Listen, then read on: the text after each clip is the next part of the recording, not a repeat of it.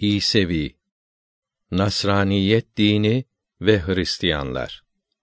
İsa aleyhisselam Yahudilerin bozduğu hak dini ıslah için gönderildi.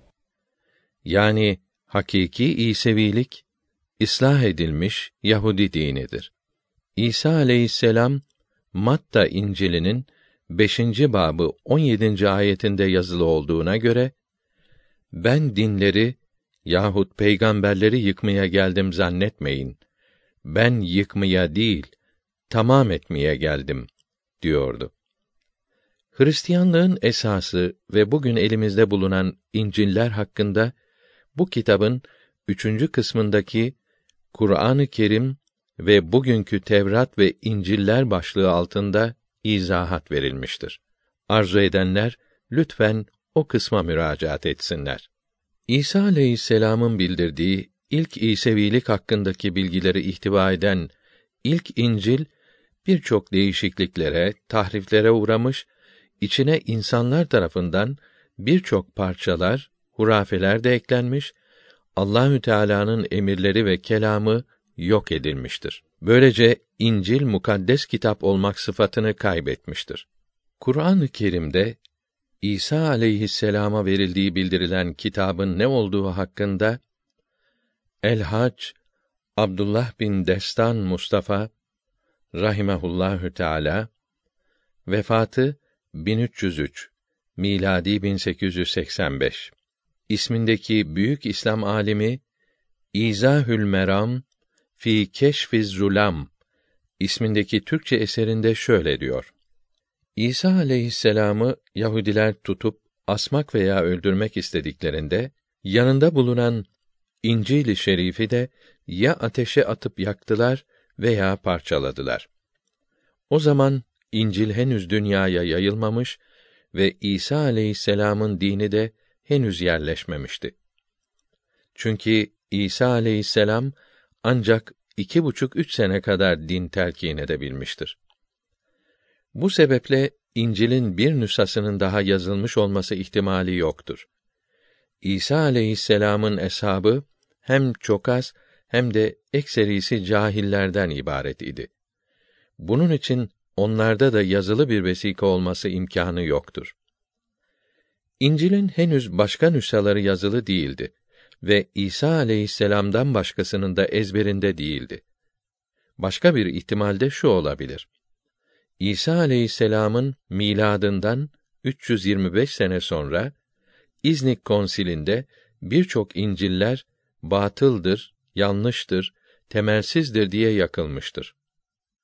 Hakiki İncil'in bunların arasında yakılmış olması da büyük bir ihtimaldir. İncil'e birçok parçalar ilave edildiği ve Allahü Teala'nın emirleri yanında birçok kul yazıları da bulunduğu bugün bütün Hristiyanlar tarafından da kabul edilmiştir. İncil'in önce İbrani yazılı olduğu ve sonra Latince ve Yunanca'ya çevrildiği muhakkaktır.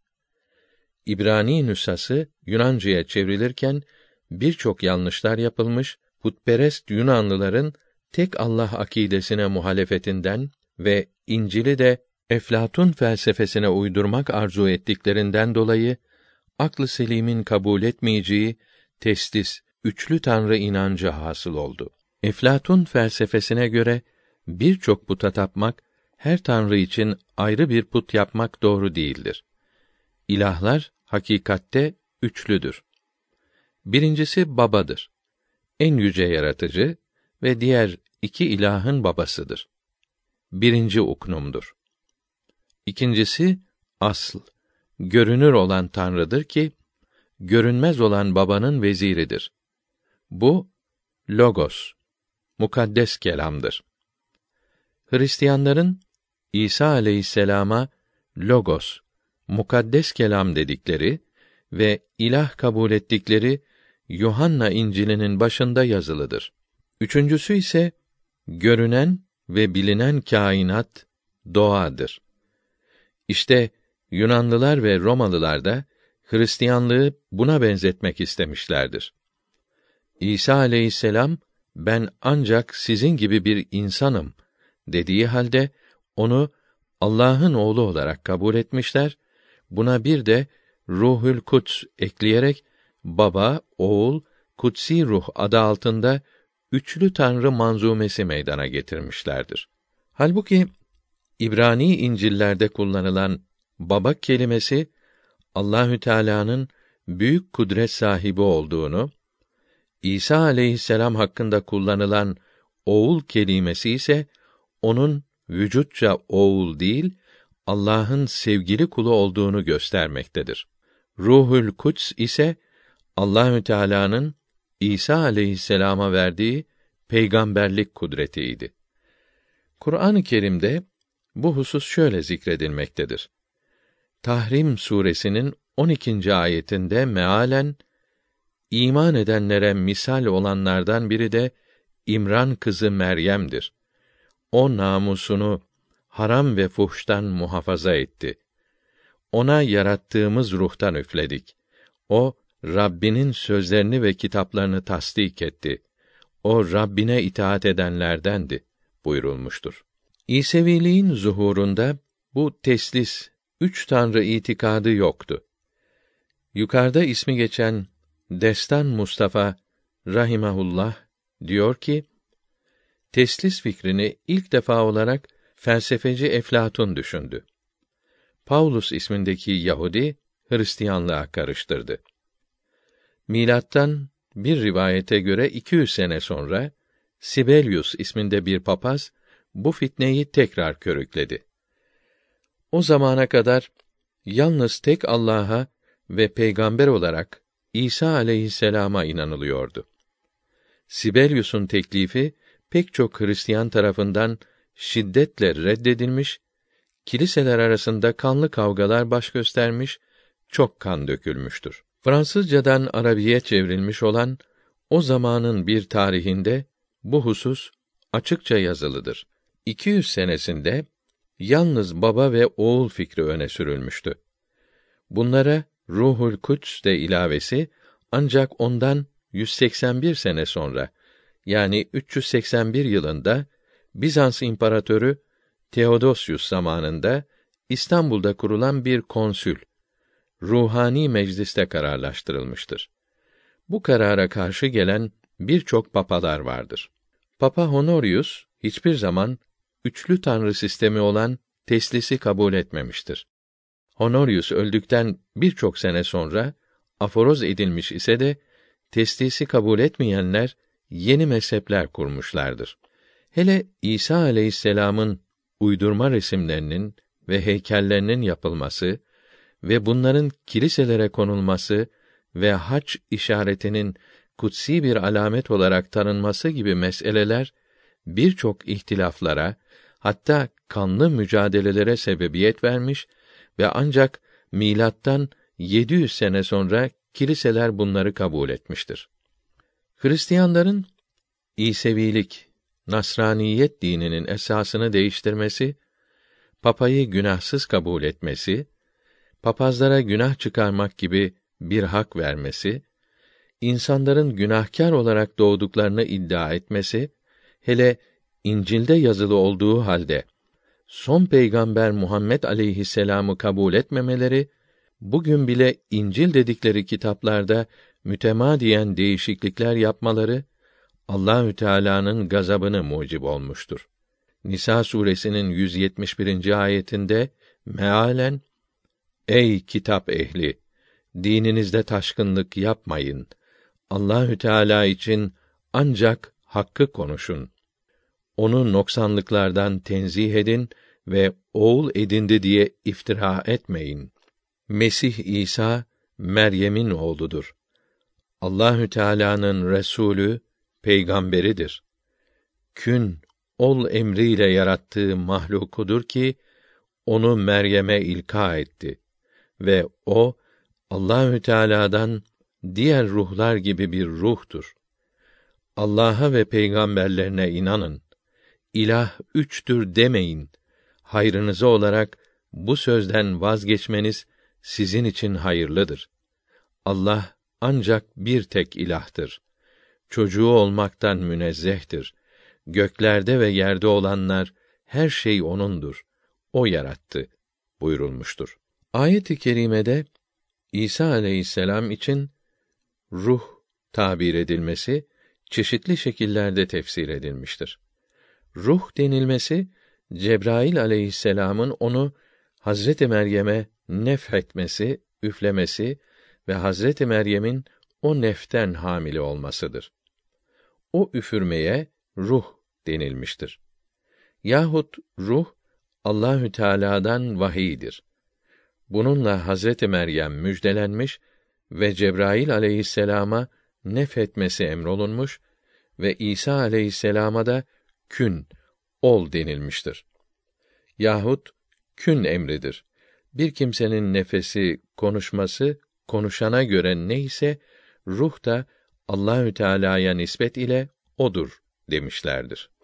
İncil'i tebdil edenler için Bakara suresinin 79. ayeti kerimesinde mealen vay kitabı kendi elleriyle yazıp da onu az bir baha ile ücret ile satmak için Allahü Teala'nın kelamıdır diyenlere vay ellerinin yazdıklarına vay kazandıklarına buyurulmuştur. Ve İhlas suresi 1 4. ayeti kerimelerinde mealen söyle ki Allah birdir. Her şeyden müstagni, muhtaç değil ve her şey ona muhtaç olandır.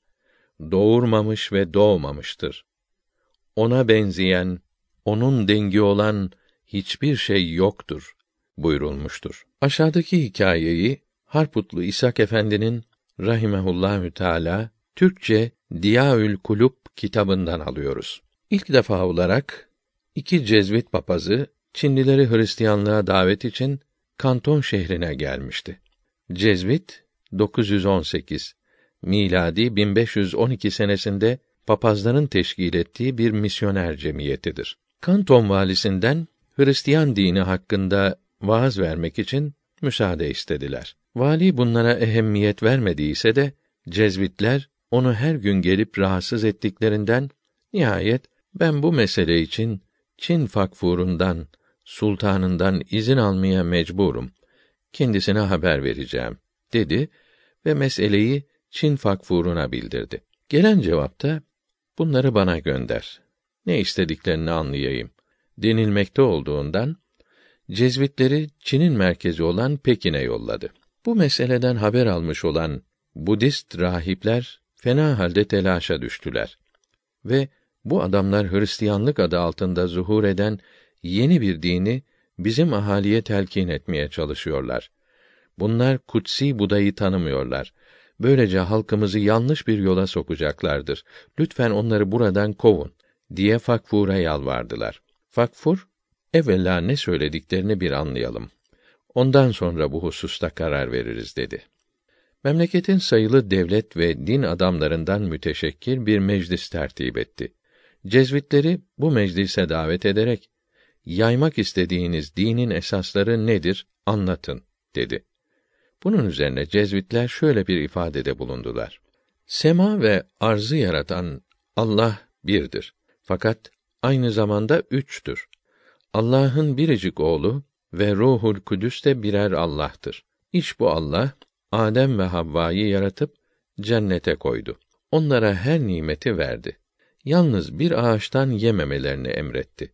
Her nasılsa şeytan Havva'yı aldatıp Allah'ın emrine karşı geldiler ve o ağacın meyvesinden yediler. Bunun üzerine Allahü Teala onları cennetten çıkardı ve dünyaya gönderdi. Burada onların evlatları, torunları zuhur etti. Fakat bütün bunlar büyük babalarının işlediği günah ile kirlenmiştir. Hepsi günahkardır. Bu hal tam altı bin sene devam etti.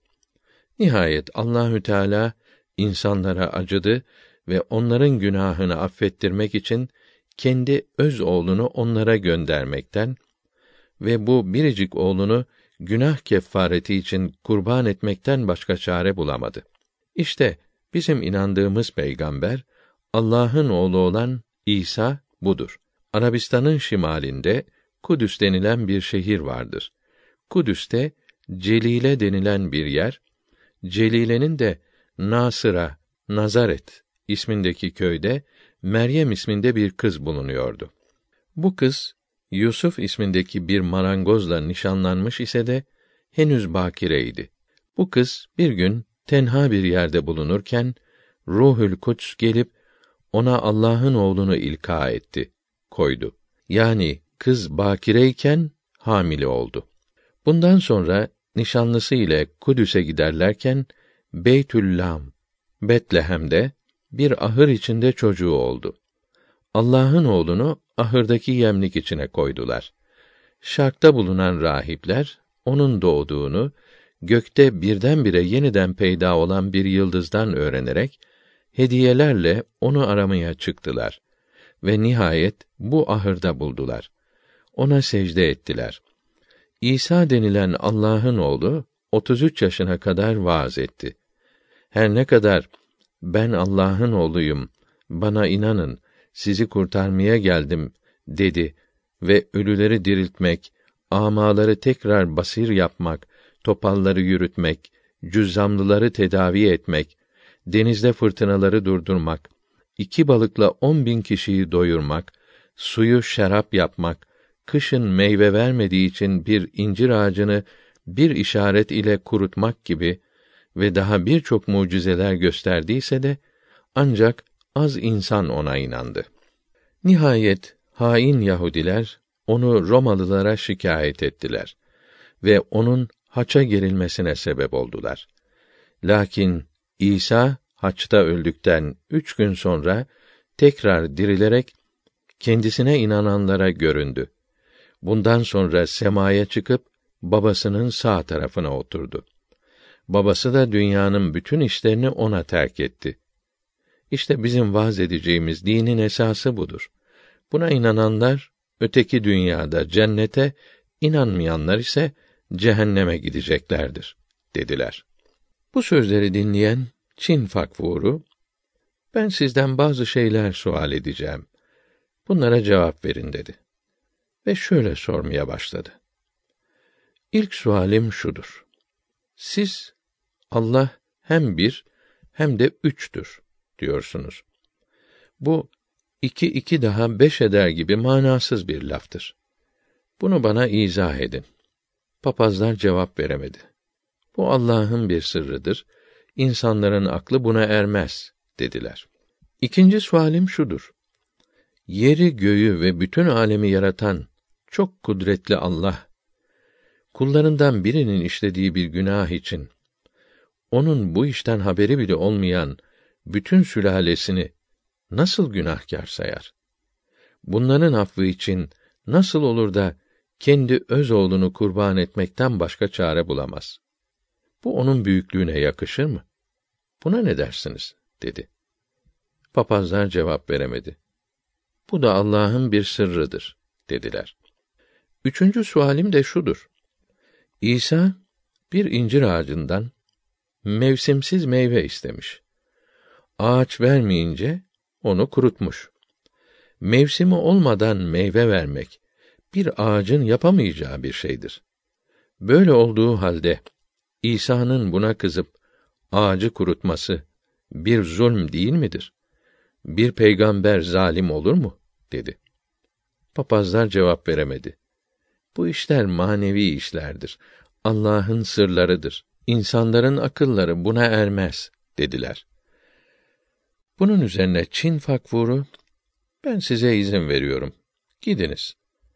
Çin'in istediğiniz yerinde vaaz veriniz diye onlara müsaade etti.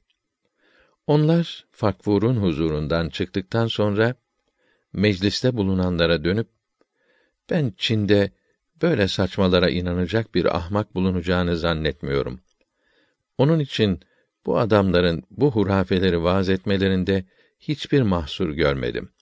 Ben eminim ki bunları dinleyen vatandaşlarımız dünyada ne ahmak kavimler bulunduğunu, bunların ne gibi hurafelere, saçmalara inandığını görerek kendi dinlerinin kıymetini daha iyi anlayacaklardır dedi. Fakfur'un dediği o kadar doğrudur ki aradan iki bin sene geçtiği halde Hristiyan misyonerlerin büyük gayretine rağmen Çinlileri Hristiyan yapmak kabil olmamıştır. Cevap veremedi ismindeki kitabımızda papazların cevap veremedikleri birçok sualler yazılıdır. Lütfen oradan okuyunuz. Elimizde bulunan muhtelif lisanlarda yazılı kitaplardan anlaşıldığına göre İsa aleyhisselam'ın annesi Hazreti Meryem, Maria, Beytül Mukaddes'in bir odasında yalnız yaşıyordu. Bu odaya Zekeriya aleyhisselam'dan başkası girmiyordu. Cebrail aleyhisselam Hazreti Meryem'e bakire olduğu halde bir çocuğu olacağını ve bu çocuğun peygamber olacağını bildirdi. Mirat-ı Kainat'taki rivayetlerden birine göre Hazreti Meryem Zekeriya aleyhisselam'ın zevcesi olan teyzesinin evinde guslederken Cebrail aleyhisselam insan şeklinde görünüp üzerine üfledi. Böylece hamile oldu. Amcası oğlu Yusuf Neccar ile Beytüllahme gitti. İsa aleyhisselam burada tevellüt etti. Üçü Mısır'a gidip on iki sene kaldılar. Nasıra'ya gelip yerleştiler. Burada otuz yaşında nebi oldu. Bunun için İsa aleyhisselama iman edene Nasrani ve hepsine Nasara denir. İncil'e göre doğduğu zaman semada yeni çok parlak bir yıldız zuhur etti. Bazı felsefecilere ve komünistlere göre bütün bunlar efsaneden ibarettir. İsa diye kimse yoktur. Paris Üniversitesi profesörlerinden Ernest Renan'a göre Meryem ile Yusuf evlenmişlerdi. İsa aleyhisselam normal olarak dünyaya gelmişti. Hatta kardeşleri de vardı. Renan'ın bu iddiası onun papa tarafından aforoz edilmesine sebep oldu. Fakat dinsizler onun düşüncelerini hemen kabul etti.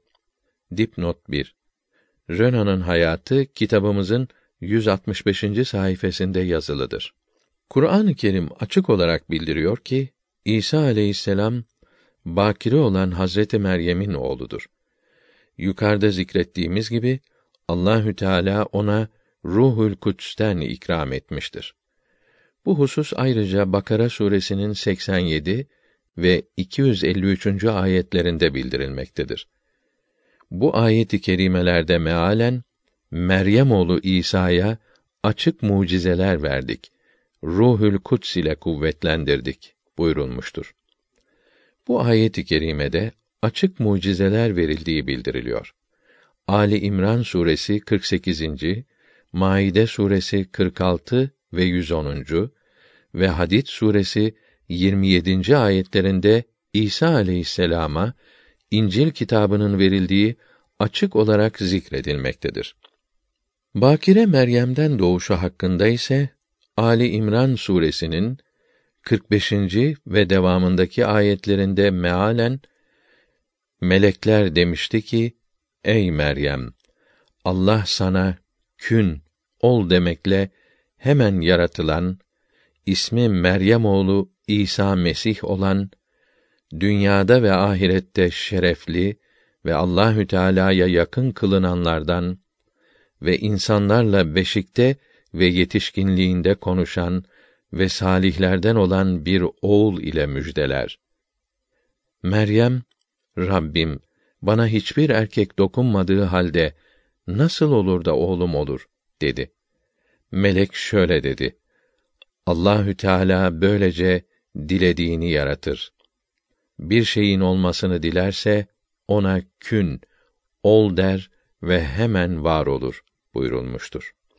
İsa aleyhisselam beşikteyken konuştu. Çocukken bile harikulade bir zeka sahibiydi. Kendisine sorulan suallere şayanı hayret cevaplar veriyordu. Bu hali harikulade bir insan olacağını belli ediyordu. Kudüs'te vaazlarına başladı. Ancak üç sene süren peygamberliği esnasında Kur'an-ı Kerim'de de zikredilen birçok mucizeler gösterdi. Ölüleri diriltti, cüzzamlıları iyi etti, amaların gözlerini açtı. İsa aleyhisselam evi olmayan, durmaksızın yürüyen, güneşin battığı yerde geceyi dua etmekle geçiren bir peygamber idi. çok merhametli, çok şefkatli, çok yumuşak huylu, çok alçak gönüllüydi. Gösterdiği mucizelerden utanır, iyileştirdiği hastaların kendisine teşekkür etmelerini önlemek için onların yanından kaçardı. Havarilerin kendisine inanmış olan 12 kişinin söyledikleri sert sözleri mesela birlikte gemiyle giderlerken zuhur eden sert fırtına karşısında batmaktan korkunca ona bu fırtınayı niçin durdurmuyorsun? Helak olacağız. Helak olmamıza aldırış etmiyor musun? gibi lafları cevap vermeden karşılar, hiç sesini çıkarmaz ve bu kaba davranışları hemen affederdi. Kendisi hakkında fena sözler söylediği için havarilerden Petrus tarafından kulağı kopartılan bir bahçıvanın kulağının tekrar yerine yapışması için Allahü Teala'ya dua etmekten çekinmemiş, bahçıvanla birlikte ızdırap çekmişti. İncil'de ahkam, emirler ve yasaklar pek azdı. İsa aleyhisselam yeni bir din getirdiğinden bahsetmemiş, ben bir yeni din kurmuyorum. Ben Beni İsrail peygamberlerinin aleyhimüsselavatü ve teslimat getirdiği ve şimdi bozulmaya başlayan tek Allah'a inanan hak dinini ishar için geldim diyordu. O halde İseviliği yeni bir din olarak kabul etmek doğru değildir. İsevilik tek Allah dini olan İbrahim aleyhisselam ve Musa aleyhisselamın dinlerinin aynıdır. İsa aleyhisselam kendi vaazlarını yazmadı. Allahü Teala'nın gönderdiği İncil de ele geçmedi. Bugün Hristiyanların elinde bulunan Kitab-ı Mukaddes, Tevrat'tan alınan kısımlar eski ahd ile Matta, Markos, Luka ve Yuhanna'nın sonradan yazdıkları İncil'ler ile Resuller tabir edilen şakirtlerin risalelerinden, mektuplarından yani yeni ahdden meydana getirilmiştir. Bu dört yazarın kitapları birbirini tutmaz. Aynı hadise hakkında birbirinden farklı yazılar yazmışlardır. Kur'an-ı Kerim ve bugünkü Tevrat ve İncil'ler kısmına başvurunuz. Diğer havarilerin yazdıkları İncil'ler toplattırılıp yaktırılmıştır. Bu hadise yukarıda da zikrettiğimiz gibi miladın 381. senesinde İstanbul'da kurulan fakat bundan da evvel 325 ve 364 senelerinde toplanan Kral Konstantin, Kral Theodosius zamanlarında konsillerde, dini meclislerde ve sinotlarda, kutsi içtimalarda meydana gelmiş, yakılan bu İncil'ler arasında bulunan ve içinde Muhammed sallallahu aleyhi ve sellemin geleceğini uzun uzadıya anlatan Barnabas İncil'i de yok olmuştur. Sonradan yazılan bu dört kitabın yazarlarından Yuhanna'dan başka hiçbiri İsa aleyhisselamı görmemiştir. Harputlu İshak Efendi'nin rahimehullahü teala kitabında belirttiğine göre birinci İncil İsa aleyhisselamın miladından 65, ikinci İncil 60, üçüncü İncil 55-60, dördüncü İncil ise 98 sene sonra yazılmıştır. Yalnız Yuhanna İncil'inde Yuhanna İsa aleyhisselamın teyzesinin oğluydu. Allah insanları o kadar sevdi ki kendi öz oğlunu onlara gönderdi. İbaresi vardı ki burada öz oğlu kelimesinin en sevdiği kulu manasına geldiği muhakkaktır. Öteki İncil'lerde böyle bir kayıt yoktur. İsa aleyhisselam bu İncil'lerde Allahü Teala'ya baba diye hitap etmektedir ki bunun da mukaddes, muhterem bir zat manasına geldiği hemen anlaşılmaktadır. İncillerden bir kısmının İsa aleyhisselam'ın miladından en az 70 sene sonra yazıldığı şundan bellidir. Matta İncil'inin 27. babı 50. ayeti ve devamında yazılı olan İsa aleyhisselam ölünce mabedin perdesi yukarıdan aşağı yırtıldı, iki parça oldu. Yer sarsılıp kayalar yarıldı. Kabirler açılıp mukaddeslerin cesetleri kıyam ettiler ve mukaddes şehre Kudüs'e girerek birçok kimselere göründüler. Şeklindeki facia tasviri Roma İmparatoru Titus'un milattan 70 sene sonra Kudüs'ü yakıp yıktığı zaman buna çok üzülen bir Yahudinin kitabından aynen alınmıştır. Amerikan İncil tefsircisi Norton Andrews 1786-1853 Bu hikaye yalandır. Bunun en mühim delili şudur ki Kudüs'ün harap edilmesi üzerine perişan olan Yahudilerin Mescid-i Aksa için söyledikleri harikulade şeyler arasında bulunan yalanlardan birisi de budur. Sonradan bir kimse bunu İsa aleyhisselam'ın çarmıha gerilmesi zamanına münasip görerek Matta İncil'inin kenarına yazmış, daha sonra ise kendisi gibi bir katip bir suretini yazarken bunu Matta İncil'inin içerisine almıştır. Bu metinde onlar gibi bir mütercimin eline geçmiş ve olduğu gibi tercüme etmiştir demektedir. Matta bunu sanki kendi zamanında olmuş ve kendisi tarafından görülmüş gibi kitabına eklemekten çekinmemiştir. Esasen Matta İncil'inin de Matta tarafından yazılmış olup olmadığı üzerinde de münakaşalar yapılmaktadır. Bazı Avrupalı tarihçiler Matta İncil'inde iki cins ifade bulunduğunu, bundan da bu İncil'in iki kişi tarafından yazıldığının anlaşıldığını beyan etmiştirler. Bugün insaflı Hristiyan din adamları bile şimdi Hristiyanların ellerindeki İncil'in artık Allah kelamı olarak kabul edilemeyeceğini itiraf etmektedirler. Yukarıda da belirttiğimiz gibi bugünkü İncil'lerde Allah kelamı olan bazı kısımlar vardır. Bir Müslüman için yapılacak en doğru hareket İncil'de bulunan ve Kur'an-ı Kerim'de bildirilen hususları kabul, Kur'an-ı Kerim'e muhalif olan hususları insan ilavesi olduğu için reddetmek, Kur'an-ı Kerim'de kabul veya reddedilmeyen hususları ise iyice inceledikten ve İslam akidelerine muafık olduğunu anladıktan sonra doğru kabul etmektir.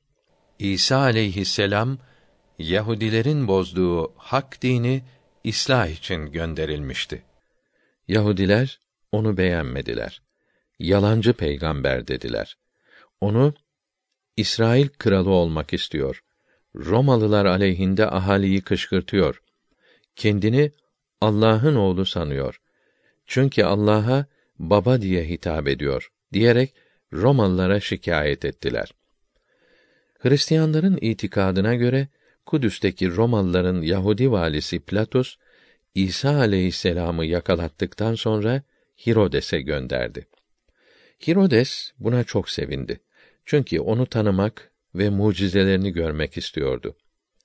İsa aleyhisselam Hirodes'in suallerine cevap vermedi. Hirodes bunun üzerine onu Platus'a geri gönderdi. Luka bab 23. Platus başkâhinlerin ve Yahudilerin ısrarı üzerine haça gelmeleri için Yahudilere teslim etti. İnciller. Hristiyanlar İsa aleyhisselam'ın haça gerilip orada öldüğüne fakat sonra dirilip göğe çıktığına, Müslümanlar ise İsa aleyhisselam'ın haça gerilmediğine, doğrudan doğruya göğe kaldırıldığına, haça gerilen kimsenin onun bulunduğu mahalli Romalılara birkaç kuruş karşılığı ihbar eden ve bir havarisi olan Yehuda, Judas olduğuna inanırlar. Kur'an-ı Kerim'de bu husus beyan edilmiştir. Nisa suresinin 156 158. ayetlerinde mealen bir de Yahudilerin İsa'yı inkarları ve Meryem'e büyük iftirada bulunmaları ve Allah'ın Resulü Meryem oğlu İsa'yı öldürdük demeleri sebebiyle kendilerini lanetledik. Rahmetimizden kovduk. Halbuki onlar İsa'yı öldürmediler ve haça da gelmediler. Fakat kendilerine bir benzetme yapıldı. Yehuda İsa aleyhisselam'ın şekline sokuldu ve onu astılar. Bu hususta kendileri de ihtilafa düşüp şüphe içindedirler. Onların bu hususta bir bilgileri de yoktur. ancak kuru bir zan peşindedirler. Onlar hakikaten İsa'yı aleyhisselam öldürmemişlerdir. Allah onu kendi katına yükseltti. Allah azizdir, hükmünde hikmet sahibidir buyurulmuştur. İsa aleyhisselam semaya kaldırıldıktan sonra Nasraniyet dini yavaş yavaş dünyaya intişar etmeye başladı. Önceleri bu yeni din putperest olan Romalılar ve Yunanlılar tarafından şiddet göstererek karşılandı. İseviler tutulup katledildi. Sirklerde vahşi hayvanlara yedirildi. Fakat hak dini kendini tanıtmakta ve sevdirmekte devam etti. Ne yazık ki zamanla hakiki İncil ortadan kalktı. Münafık olan Pavlos'un İsa'nın haça gerilmesi hikmet, adalet ve kurtuluştur.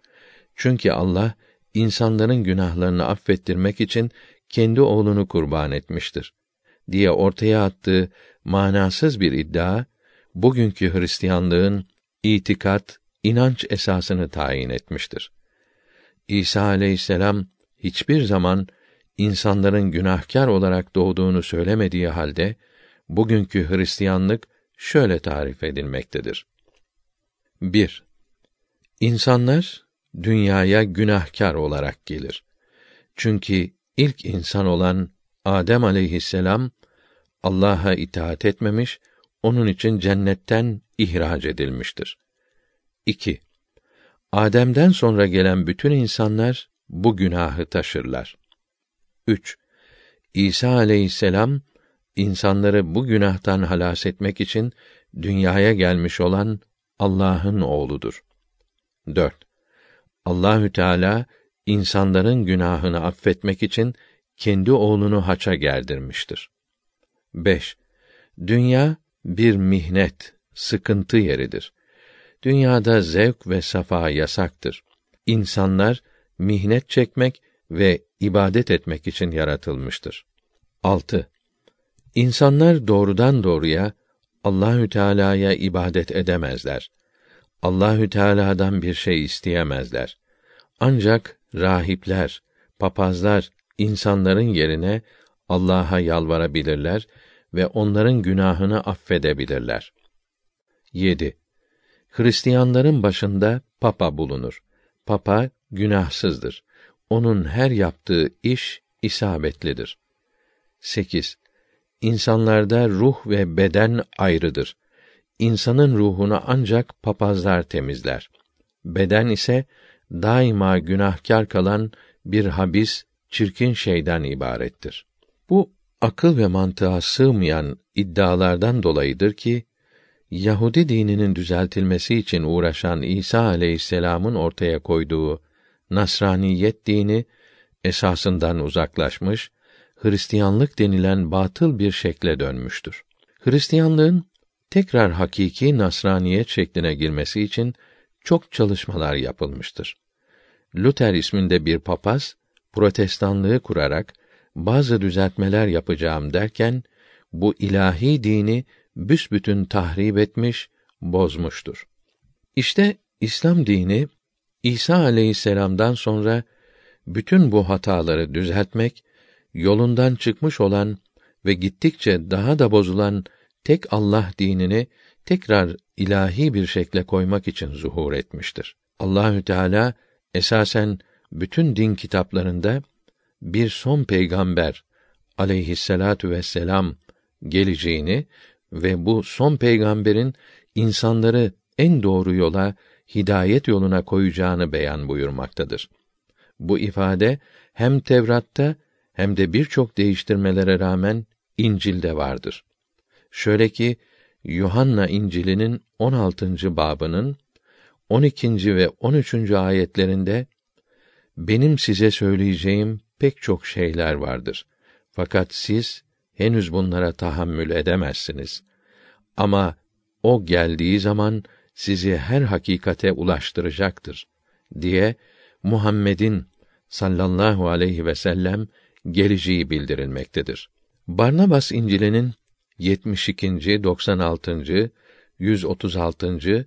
163. bablarında Hazreti İsa'nın havarilerine bir son peygamber geleceğini, isminin Ahmet olacağını, o gelinceye kadar bozulacak olan İncil'i tekrar düzelteceğini ve yeni bir kitap getireceğini, kendisinin haça gerilmediğini, haça gerilen kimsenin bulunduğu mahalli ihbar eden Yehuda olduğunu bildirdiği açık açık yazılıdır. Kur'an-ı Kerim'in Saf suresinde bu husus teyit edilmektedir. Sağlamlaştırılmaktadır. Saf suresi 6. ayetinde mealen Meryem oğlu İsa aleyhisselam Ey İsrail oğulları doğrusu ben benden önce gelmiş olan Tevrat'ı tasdik eden ve benden sonra gelecek ve ismi Ahmet, Muhammed ile aynı manadadır. Olan bir peygamberi aleyhisselatu vesselam müjdeleyen Allahü Teala'dan size gönderilmiş bir peygamberim demişti. Ancak o peygamber Muhammed aleyhisselam kendilerine geldiği zaman bu apaçık bir büyüdür, sihirdir dediler buyurulmuştur.